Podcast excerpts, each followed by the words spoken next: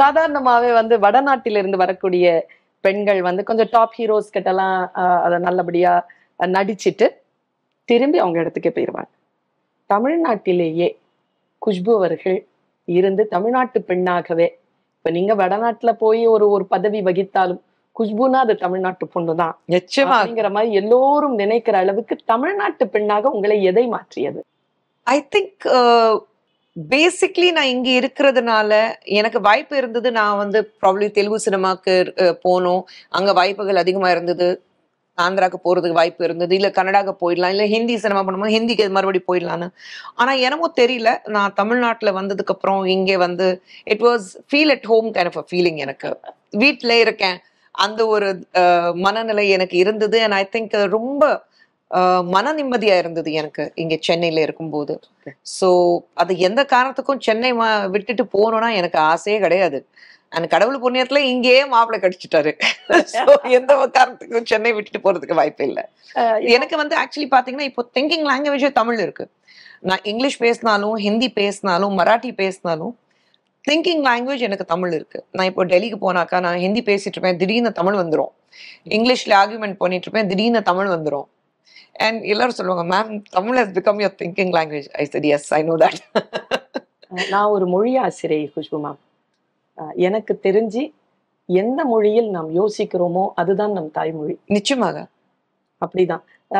வந்து சில பேர் வந்து வெளியில இருந்துட்டு வெறும் ஆங்கிலத்திலேயே யோசிச்சுட்டு இருந்தாங்கன்னா அவங்க தமிழரா பிறந்திருந்தா கூட எந்த மொழியில அவங்க சிந்திக்கிறாங்களோ அதுதான் அவங்க தாய்மொழி அப்படின்னா அதனால தான் டோட்டலி நான் அந்த தமிழ் வந்து என்னுடைய திங்கிங் லாங்குவேஜ், சிந்திக்கிற மொழி எனக்கு தமிழ்னாலனா நான் ரொம்ப பெருமையா வந்து நான் ஒரு 100% தமிழச்சி. என் பசங்க கிட்டேயும் நீங்க கேட்டாலும் அவங்க நான் வந்து தமிழச்சி, what north Indian, what nonsense, நான் தமிழச்சி அப்படிதான் சொல்லுவாங்க. எனக்கு என்ன அவங்க கிட்ட வடநாட்டில் வந்து இங்கிருந்து போனவங்க நிறைய ஆக்ட்ரஸஸ் உண்டு. நமக்கு மூத்த தலைமுறை இப்போ ஹேமமாலினி மேம் போனாங்க, அவங்க நல்லா ஒரு சூப்பர் ஸ்டார் லெவல் அங்க. இப்போ வந்து ஸ்ரீதேவி மேம் போனாங்க, அவங்களும் அங்க சூப்பர் ஸ்டார் லெவல். ஆனா பழைய நம்முடைய மூத்த தலைமுறை வந்து இப்போ பத்மினி மேம் போனாங்க, ஆனா அவங்களால அங்க சஸ்டெயின் பண்ண முடியல. ஆனா வைஜயந்திமாலா பாலி போனாங்க, அவங்க அங்க சஸ்டெயின் பண்ணிட்டாங்க. எது ஒரு இடத்துல ஒரு ஒரு கலைஞரை சஸ்டெயின் பண்ண வைக்குது, எது அங்கிருந்து பெயர்த்து வெளியில கொண்டு போயிருது? ஐ திங்க் உங்களுக்கு அந்த சென்ஸ் ஆஃப் பிலாங்கிங் இருக்கணும். ஐ திங்க் பப்பிமா வந்து has done some brilliant films, அழகான படங்கள் பண்ணியிருக்காங்க. பட் பப்பிமா எப்பவுமே நான் சென்னையில தான் இருக்கணும்னு மைண்ட் செட் இருந்தது. இப்போ வைஜயந்திமா அங்க வந்து சூப்பர் ஸ்டாரா இருந்திருக்காங்க, ஹேமாஜி சூப்பர். பட் அந்த டைம்ல they all move to Mumbai. இங்க வீடு இருந்தாலும் அங்கதான் நம்மளுடைய தொழில் இருக்கு, அங்கதான் நமக்கு இடம் இருக்குன்னா, அங்கதான் நமக்கு வாய்ப்பு அதிகமா இருக்குன்னா அவங்க அங்க போய் செட்டில் ஆயிட்டாங்க. ஸ்ரீதேவி மேம் டோட்டல் பாம்பே போய் செட்டில் ஆயிட்டாங்க, ஹேமாஜி ஃபுல் பாம்பே போய் செட்டில் ஆயிட்டாங்க, ஜெயபிரதா மேம் ஃபுல் பாம்பே போய் செட்டில் ஆயிட்டாங்க. ஆனா ஐ திங்க் பப்பிமா எப்பவுமே வந்து பாம்பேல செட்டில் ஆகல, ஷூட்டிங் முடிச்சுட்டு திரும்பி சென்னைக்கு வந்துருவாங்க. ஸோ ஐ திங்க் அந்த மைண்ட் செட் இருந்தது, belonging, belonging, the sense of belonging.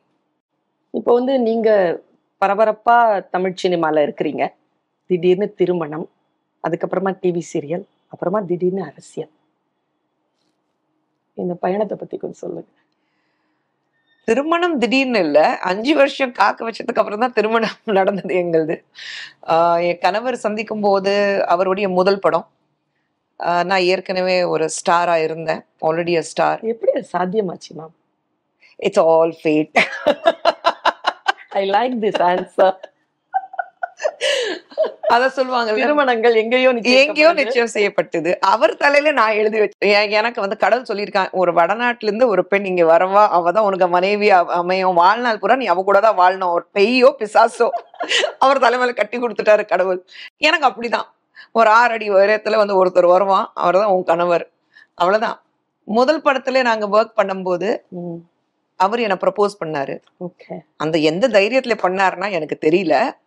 ஏன்னா முதல் படம் டைரக்டர் எல்லாரும் சொன்னாங்க யூனிட்ல, சுந்தர் நீ அவளை ப்ரப்போஸ் பண்ணேன்னா படம் வந்து பாதியில நின்றுடும், உன் கரியரே ஃபினிஷ் ஆயிடும். சரி எனக்கு அது எங்க புத்தி போச்சு, நானும் யோசிச்சுக்கணும். நான் ஏற்கனவே ஸ்டார், முதல் படம் டைரக்ட் பண்றாரு, ஃபியூச்சர் எப்படி இருக்கும்னா நமக்கு தெரியாது. படம் ஃபினிஷ் கூட அவளை 20 days இந்த ஷூட்டிங், அவர் ப்ரப்போஸ் பண்ணாரு, நான் ஓகே சொல்லிட்டேன், அவ்வளவுதான். எது உங்களை ஓகே சொன்ன வச்சதுன்னு திருப்பி கேட்கறேன். இல்ல ஐ திங்க் அவருடைய அப்ரோச். நான் 20 நாள் அவர் ஷூட்டிங்ல இருக்கும்போது எப்படி மற்றவங்களோட எப்படி பழகினாரு, அவருடைய ஒர்க்ல தொழில் மேல எவ்வளவு பக்தி இருந்தது, கஷ்டப்பட்டு வந்தவர். திடீர்னு யாரோ நம்பி நான் சினிமாக்கு வந்துட்டேங்கிறது கிடையாது.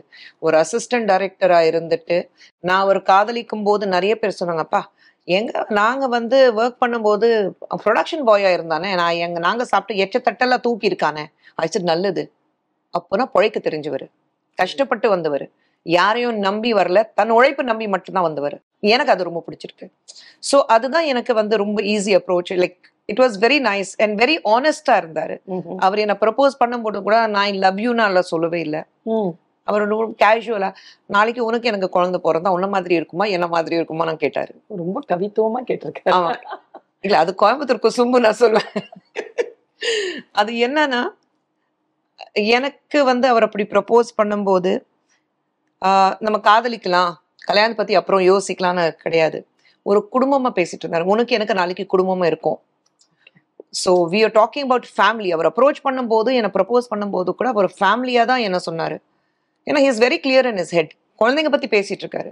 ஸோ இஸ் வெரி கிளியர், நீ நானும் கல்யாணம் பண்ணிக்க போறோம், நமக்கு குழந்தைங்க இருக்க போறாங்க, we are going to be a family together. So எனக்கு ப்ராபப்ளி எனக்கு அந்த மைண்ட் செட் ரொம்ப பிடிச்சிருந்தது அவரது. That he is talking about a family together. But of course 5 years அவர் என் அண்ணனுக்கிட்ட பேசும்போது வந்தோடனே என் அண்ணனுக்கிட்ட சொல்லிட்டேன், இப்படி ப்ரப்போஸ் பண்ணியிருக்காரு, நான் ஓகே சொல்லியிருக்கேன், ஆனால் நீங்கள் எல்லாரும் பேசுங்க.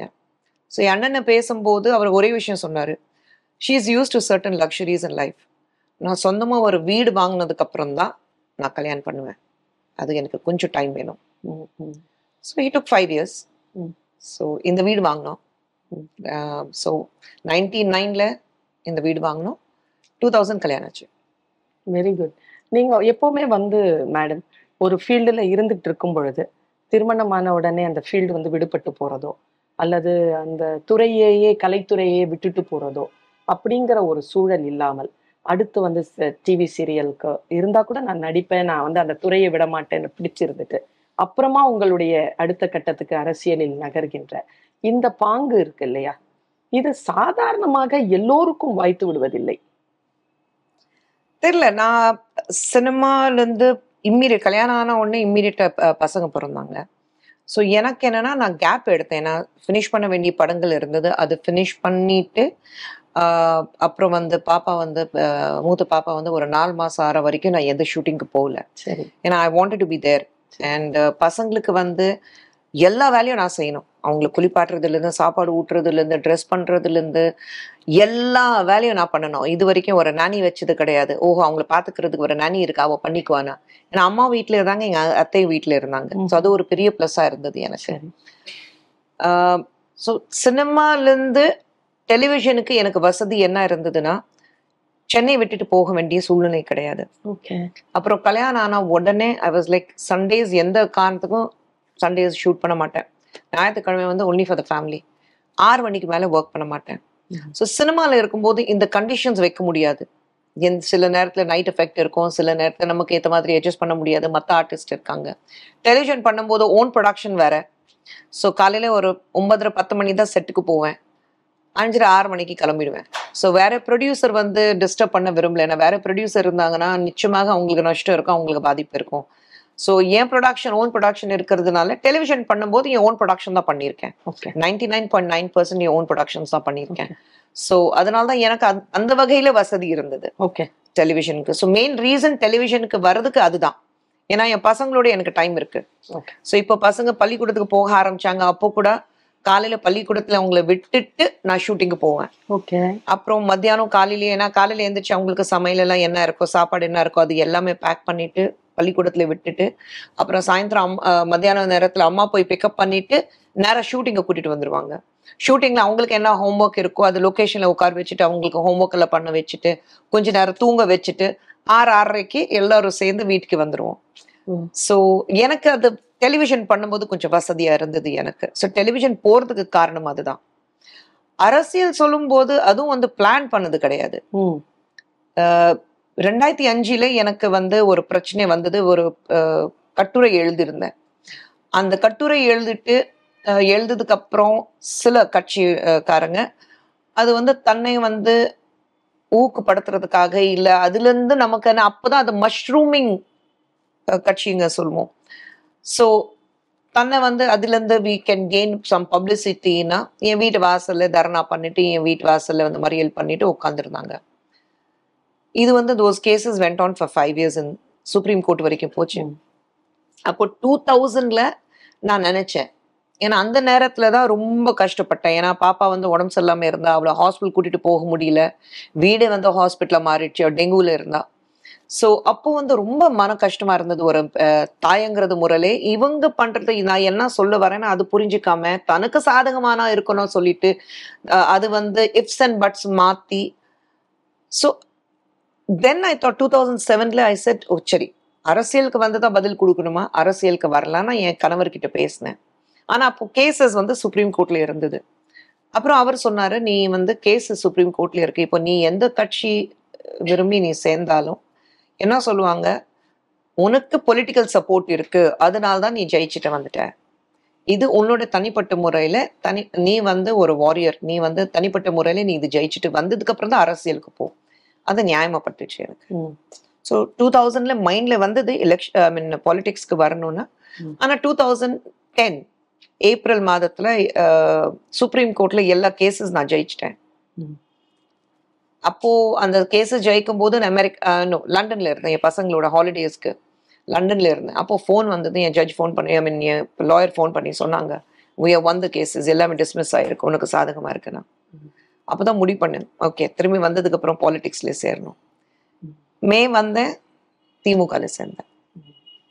இந்த நிறைய பேருக்கு ரொம்ப ஆச்சரியமா இருந்தது. ஏன்னா அப்போ ஜெயா டிவியில வேலை பார்த்துட்டு இருந்தேன் நான், ஜாக் பாட்டும் சரி இன்னொன்னு ஒரு டிவி தொடர் நடிச்சிட்டு இருந்தேன். ஸோ எல்லாரும் வந்து ரொம்ப ஆச்சரியத்தோட பார்த்தாங்கன்னா, ஏன்னா திடீர்னு அந்த பக்கம் தான் சேர்வேன் பார்த்தாக்கா திமுகல சேர்ந்து. அந்த டிசிஷன் ஏன் எடுத்தீங்க குஷ்புமா? சிம்பிளான விஷயம், நான் வந்து இவ்வளோ நாளும் அந்த தமிழ்நாட்டில் இருந்ததுக்கு அப்புறம் நமக்கு தெரிஞ்ச 2 தலைவர், நான் வரும்போது புரட்சி தலைவர் இல்லை அன்ஃபார்ச்சுனேட்லி, பட் நான் பார்த்தது 2 தலைவர், கலைஞர், அம்மையார் ஜெயலலிதா. அம்மையார் ஜெயலலிதா மேல எனக்கு வந்து அப்படின்னு ஒரு கெட்ட அபிப்பிராயம் எல்லாம் எதுவுமே கிடையாது. ஆனா என்னுடைய சிந்தனைகள் அதெல்லாம் பார்க்கும்போது 2 தலைவர்கள் வந்து நான் நினைக்கும் போது எனக்கு நிச்சயமாக கலைஞர் மேல ஒரு தனிப்பட்ட முறையில ஐ திங்க் அந்த அபிப்பிராயம் கொஞ்சம் அதிகமாவே இருந்தது, இன்னி வரைக்கும் இருக்கு, அதுல எந்த சந்தேகமும் கிடையாது. ஸோ எனக்கு கலைஞர் எப்பவுமே வந்து தெரியல, ஒரு அரசியல் தலைவர் சொல்லும் போது அப்படி நான் பார்க்கும்போது எனக்கு I always had inclination towards Kalaignar. இப்போ வந்து சாதாரணமாக எல்லா பெண்களும் இப்போ சமீப காலமாக புற வாழ்க்கையில் ஜெயிக்கக்கூடிய பெண்கள் வந்து ஏதோ ஒரு வகையில் திருமணம் அப்படிங்கிற ஒரு அமைப்புக்குள்ள, ஒரு நிறுவனத்திற்குள்ள வந்து தன்னை தக்க வைத்துக் கொள்றதுக்கு ரொம்ப போராடுறாங்க. 23 ஆண்டு காலமாக திருமணம் என்கின்ற நிறுவனத்தை மிக அற்புதமாக நடத்திக்கிட்டு வரீங்க, என்ன ரகசியம்? ஆனால் அதில் உங்களுடைய ஆளுமை கொஞ்சம் கூட நீங்கள் குறைச்சிக்கல. உங்களுடைய புற வாழ்க்கையினுடைய போராட்டங்கள், களமாடுதல் எல்லாமே வந்து அப்படியே போய்கிட்டே தான் இருக்கு. ஆனாலும் நீங்கள் அந்த நிறுவனத்தை வந்து ரொம்ப அழகா, திருமணம்ங்கிற நிறுவனத்தை பற்றி உங்களுடைய கருத்து? ஒரு பெண்ணுக்கு திருமணம் சொல்லும் போது 1 வே டிராஃபிக் எனக்குமே இருக்கிறதுக்கு வாய்ப்பே இல்லை. திருமணம்ங்கிறது இட்ஸ் a 2 வே டிராஃபிக். இன்னொன்று வந்து கொடுத்துட்டு இதுக்கு என்ன பலன் எனக்கு கிடைக்கும், அந்த எதிர்பார்ப்புகள் இருக்கு பாருங்க, அந்த எந்த ரிலேஷன்ஷிப்ல இருக்கக்கூடாது. எனக்கு எந்த ரிலேஷன்ஷிப்ல எனக்கு வந்து என் ஃபேமிலியில வந்து அந்த எதிர்பார்ப்புகள், அதுவும் என் கணவர் பார்க்கும்போது ஐ டூ மை டியூட்டி. எனக்கு வந்து அவர் வந்து திரும்பி இது பண்ணுவாரு எனக்குங்கிறது கிடையாது. It goes without saying. நாளைக்கு எனக்கு ஒரு கஷ்டம்னா எனக்கு இன்னி வரைக்கும் எனக்கு என்னுடைய பிக்கெஸ்ட் ராக் சாலிட் சப்போர்ட் வெளியிலேயே தெரியாது. நிறைய பேர் கேட்பாங்க, ஏன்னா உங்க கணவர் பேசவே மாட்டாரு, இவ்வளோ பிரச்சனைகள் சந்திச்சிருக்கீங்க, உங்க கணவர் வந்து எங்கேயுமே காணோம்னா. ஆனா எனக்கு தெரியும், என் பக்கம் பலமா எனக்கு வந்து இன்விசிபிளா அந்த ராக் சாலிட் சப்போர்ட் இருக்குது. ஒரு என்னுடைய மிகப்பெரிய சப்போர்ட்டிவ் தூண் வந்து சுந்தர் சி ஆரடியில இருக்கிறாரு. அவர் இல்லைன்னா இன்னைக்கு இந்த இடத்துல நிச்சயமாக நான் இருக்கிறதுக்கு வாய்ப்பே இல்லை. அண்ட் ஐ திங்க் நிறுவனம் சொல்லும் போது யூ ஹாவ் டு இன்வெஸ்ட் இல்லைங்க. அந்த இன்வெஸ்ட் வந்து உங்களுடைய டைம், உங்களுடைய அன்பு, உங்களுடைய பாசம், யூஆர் கிவிங் இன். நான் காம்ப்ரமைஸ் சொல்ல மாட்டேன், லிட்டில் அட்ஜஸ்ட்மெண்ட்ஸ். நிச்சயமாக ஒரு குடும்பத்திலேருந்து இன்னொன்று குடும்பத்துக்கு வரும்போது நீங்கள் அந்த கணவரை மட்டும் கல்யாணம் பண்ணிட்டு வரல, அந்த குடும்பத்தையும் கல்யாணம் பண்ணிட்டு வரீங்க. கண்டிப்பா கண்டிப்பா. ஸோ அந்த குடும்பத்துக்குள்ளே போகும்போது ஆரம்ப காலத்தில் என் அத்தைக்கு கொஞ்சம் டிஃப்ரெண்ட்டாக ஒப்பீனியன் இருந்திருக்கலாம். சினிமாலேருந்து வந்திருக்கா, அவள் இப்படி தான் இருப்பா. ஏன்னா டோட்டலி சினிமாவுக்கு சம்மந்தமே இல்லாதவங்க என் ஹஸ்பண்ட் சைடில். ஸோ அவங்களுக்கு அந்த கொஞ்சம் டிஃப்ரென்ஸ் ஆஃப் ஒப்பீனியன் இருந்திருக்கலாம். பட் அதுவும் அட்ஜஸ்ட் பண்ணிட்டு வின்னிங் தியர் ஹார்ட்ஸ் ஓவர், அது எல்லாமே சின்ன சின்ன அட்ஜஸ்ட்மெண்ட்ஸ் பண்ணணும். நான் காம்ப்ரமைஸ் பண்ணியிருக்கேன்னா என்னைக்குமே அந்த வார்த்தை, பிகாஸ் காம்ப்ரமைஸிங் ரொம்ப பெரிய வார்த்தை. காம்ப்ரமைஸ் நீங்கள் பண்ணுறீங்க அப்படி சொன்னீங்கன்னா எங்கே உங்கள் உள் மனசில் ஒரு இடத்துல வந்து உங்களுக்கு அது குத்திட்டே இருக்கு, நான் காம்ப்ரமைஸ் பண்ணிட்டேன், இல்லை நான் அட்ஜஸ்ட்மெண்ட் பண்ணி. இப்போ என் வீட்டில் இருக்கும்போது என் அம்மா கிட்ட சண்டை போட்டுட்டு அடுத்த நாள் என் அம்மா கிட்ட பேச அகாமடேஷன் சொல்லலாம், அத அகாமடேஷன் சொல்லலாம். பட் ஐ திங்க் அண்டர்ஸ்டாண்டிங் இருக்கு, அட்ஜஸ்ட்மெண்ட்ஸ், அக்செப்டன்ஸ் எல்லாமே கலந்து. ஸோ என் அத்தையும் பார்த்துட்டு நீ வரைக்கும் அம்மா தான் கூப்பிட்றேன், நான் அத்தை இது வரைக்கும் சொன்னதே கிடையாது, இப்போ அதுவும் தாண்டி வந்து அவங்க பேர் சொல்லி கூப்பிட்றேன். ஸோ ஐ திங்க் அந்த 23 வருஷம் இல்லை, அதுக்கு முன்னாடி 5 வருஷம், ஸோ 28 வருஷம் தாண்டி இன்னைக்கு எங்க அத்தை பார்த்துட்டு நடுவில் நிறைய சண்டை போட்டிருக்கேன். என் அம்மா கிட்ட எப்படி சண்டை போடுவேன், என் அத்தை கிட்டே சண்டை. இனிமேல் நான் இந்த வீட்டில் இருக்க மாட்டேன்னு சொல்லுவாங்க, அடுத்த ஃப்ளைட் புக் பண்ணுற பேக்கிங் பண்ணுங்கன்னா சொல்லுவேன். ஆமா நீ தான் ஆசைப்படுறேன்னு அந்த வீட்டில் இருக்கக்கூடாது, ஆமா கிளம்புங்க சொல்லுவேன். அடுத்த நாள் காலையில் டிஃபன் சாப்பிட்டீங்களா, மருந்து சாப்பிட்டீங்களான்னு கேட்பேன், அதோட சண்டை முடிஞ்சு போயிடும். ஸோ அந்த மாதிரி ஐ திங்க் எங்கள் அம்மா கிட்ட எப்படி உரிமையை எடுத்துட்டு நான் வந்து சண்டை போடுறேனோ இல்லை உரிமையை எடுத்துட்டு பேசுறேனோ அதே இடம் என் அத்தைக்கு கொடுத்துருக்கேன். நான் வந்து என் ஹஸ்பண்டோட அம்மா, அதனால்தான் ஒரு ஸ்பெஷல் இடம் இருக்குன்னா கிடையாது. She is my mother, அவ்வளோதான், அதுதான் சொல்லுவேன். ஸோ ஐ திங்க் அந்த அண்ட் நான் எப்போவுமே சொல்லுவேன், வீட்டில் எல்லா வீட்லேயும் பிரச்சனைகள் இருக்கும். நம்ம வந்து மிக தவறான விஷயங்கள் சில பெண்கள் பண்ணுறது என்ன தெரியுங்களா, வீட்டில் பண்ணுற இருக்கிற பிரச்சனைகள் நேராக போய் கணவர்கிட்ட போய் சாயந்தரம் வந்த உடனே நொய் நொய் நொய் நொய்னு நச்சுறது. உங்கள் அம்மா அப்படி பேசினாங்க, உங்கள் அக்கா இப்படி பேசினாங்க, உங்கள் தங்கச்சி இது சொன்னா, உங்கள் அண்ணன் இது பண்ணாரு, உங்கள் தம்பி இது பண்ணாரு, இல்லை வீட்டில் எனக்கு இன்னைக்கு இந்த பிரச்சனை நடந்தது. இனி வரைக்கும் நான் அது பண்ணதே இல்லை. பிரச்சனை வந்தது இல்லையா, இல்லை பிரச்சனை வந்திருக்கு, எல்லா குடும்பத்துலேயும் வரும், பிரச்சனை வந்திருக்கு. என் பிரச்சனை, என் வீட்டு பிரச்சனை நான் சால்வ் பண்ணியிருக்கேன், என் கணவர்கிட்ட நான் அதை சொல்ல மாட்டேன். இது ஒரு ரகசிய டிப்ஸ், ரகசிய நிச்சயமா. இன்னொன்று மிகப்பெரிய ரகசிய டிப்ஸ்னா என் ஹஸ்பண்ட் இனி வரைக்கும் சொல்வாரு, ஒரு நாள் அதை சண்டை போட்டுட்டோம் அம்மா வீட்டுக்கு போறிக்கேடி நீ இத்தனை வருஷத்துலன்னா தேவைப்படலை. நான் அம்மா வீட்டுக்கு சண்டை போட்டோன்னு நான் அம்மா வீட்டுக்கு போயிடுறேன்னா அம்மா வீட்டுக்கு போனதே கிடையாது. நான் என் வீட்டு பிரச்சனை என் அம்மா சில நேரத்தில் கேட்பாங்க, வீட்டில் பிரச்சனை என்கிட்ட பேச மாட்டியானா, என் வீட்டு பிரச்சனை நான் சால்வ் பண்ணுவேன். Very good. உங்கள் வீட்டு வரைக்கும் நான் கூட்டிகிட்டு வரமாட்டேன், எடுத்துகிட்டு வரமாட்டேன். பிகாஸ் அம்மா will have a different opinion, my brothers will have a different opinion, opinions clash ஆகும், மைண்ட் ரெண்டாக பிரியும். எனக்கு அது பிரச்சனையே தேவையில்லை. என் வீட்டு பிரச்சனையை எப்படி சால்வ் பண்ணணும்னு எனக்கு தெரியும். ஸோ அதோட நான் எடுத்துக்குவேன். இப்போது திராவிட முன்னேற்ற கழகத்தில் நீங்கள் உங்களை ஜாயின் பண்ணிக்கிட்டீங்க, அப்புறமா காங்கிரஸ்க்கு போனீங்க, அப்புறமா பிஜேபிக்கு போனீங்க. கொள்கை அளவில் ஒவ்வொன்றும் ஒவ்வொரு வேறு வேறு விதமான நட்சத்திர முனைகள் போல வேறு வேறு விதமான சித்தாந்தங்களை கொண்ட அமைப்புகள். எப்படி நீங்கள் வந்து அதில் இல்லையே, நானீங்க எல்லாத்துக்கும் அடிப்படையில் நீங்கள் பார்த்தீங்கன்னா ஒரே நோக்கம்தான், நாட்டுக்கு நாட்டு மக்களுக்காக ஏதாவது செய்யணும். அவங்களுடைய ப்ரொசஸிங் வேற மாதிரி இருக்கும், சிந்தனைகள் மாறும்னா நான் சொல்ல மாட்டேன், அவங்களுடைய ஒர்க் பண்ணுற வகைகள் மாறும். இப்போ நான் திராவிட முன்னேற்ற கழகத்தில் சேரும்போது அதுதான் என் தாய் இடம் நான் சொல்லுவேன். அரசியலில் என்னுடைய ஆசான் டாக்டர் கலைஞர் நான் இன்னி வரைக்கும் சொல்லுவேன். இன்றைக்கி அரசியலில் எப்படி இருக்கணும், எப்படி இருக்கக்கூடாது, எது பேசணும், எது பேசக்கூடாது, மேடை நாகரீகம், அது எல்லாமே எனக்கு கற்றுக் கொடுத்தவர் டாக்டர் கலைஞர் அவர்கள். ஸோ அவருக்கு ஒரு இடம் நான் கொடுத்துருக்கேன். அந்த எந்த காரணத்துக்கும் அந்த இடத்துலேருந்து அவர் கீழே இறக்கி வைக்க மாட்டேன் நான். நீங்கள் அது பெடஸ்டல் சொல்லலாம், இல்லை அவர் என் மனசில் அவருக்கு இருக்கிறது அந்த மரியாதை சொல்லலாம், அந்த எந்த காரணத்துக்கும் குறையாது. திராவிட முன்னேற்ற கழகத்திலேருந்து வெளியில் வந்தாலும் அரசியல் ரீதியாக நான் அவங்கள வந்து திட்டினாலும் அது எனக்கு வந்து உரிமை இருக்குது.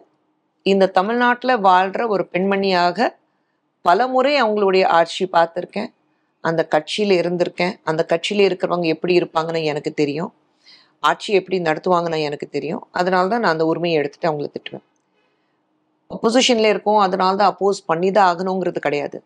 சில தவறு நடக்கும்போது தட்டி கேட்டு தான் ஆகணும், அது அரசியல் தான் இருக்கணுங்கிறது கிடையாது.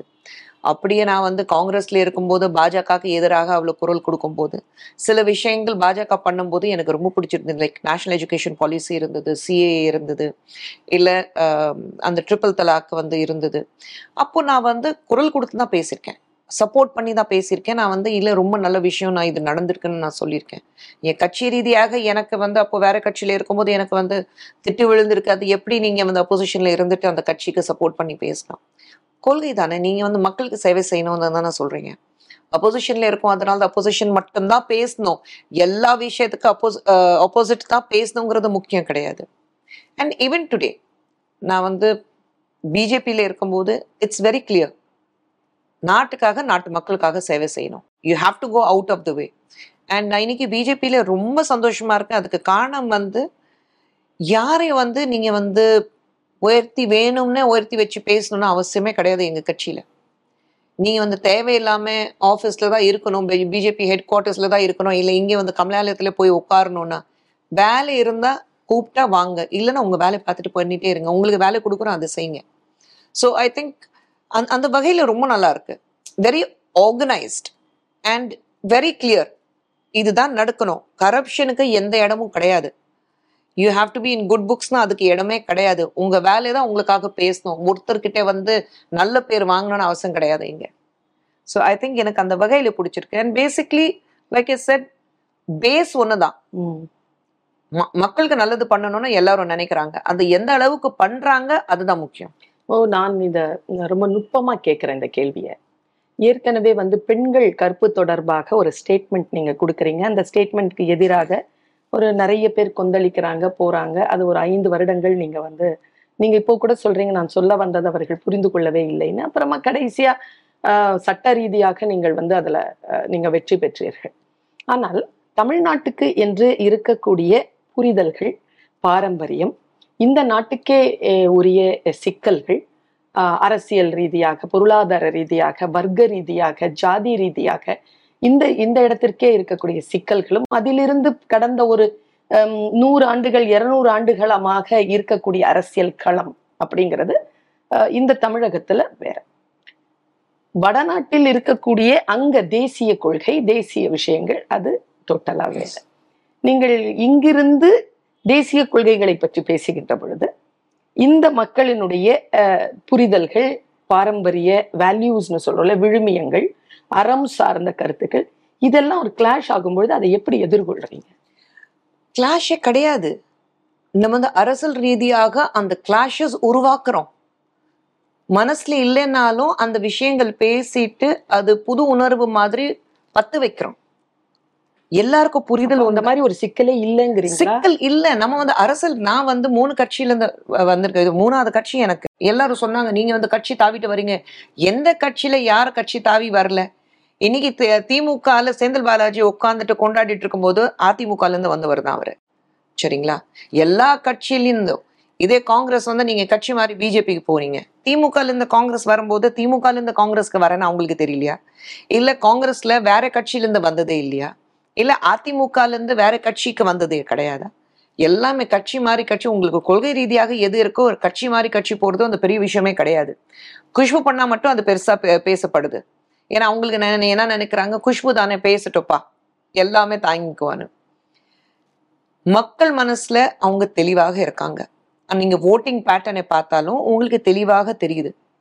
ஓட்டிங் பேட்டர்ன் உங்களுக்கு அசம்பிளி எலெக்ஷன் ஓட்டிங் பேட்டர்ன் வேற இருக்கும், உங்களுக்கு வந்து அதே மாதிரி பார்லிமெண்ட்ரி ஓட்டிங் எலெக்ஷன் பேட்டர்ன் வேற மாதிரி இருக்கும். மக்கள் மனசுல எதுவுமே இல்லை. நம்ம நீட் சொன்னாலும் மேக்சிமம் நீட்டுக்கு வந்து எக்ஸாம் எழுதினவர் தமிழ்நாட்டில் இருக்கிறது குழந்தைங்க தான். ஸோ நம்ம வந்து பேசிட்டே இருக்கோம், தேவையில்லாத விஷயங்கள் நம்ம மனசுல உருவாக்குறோம்.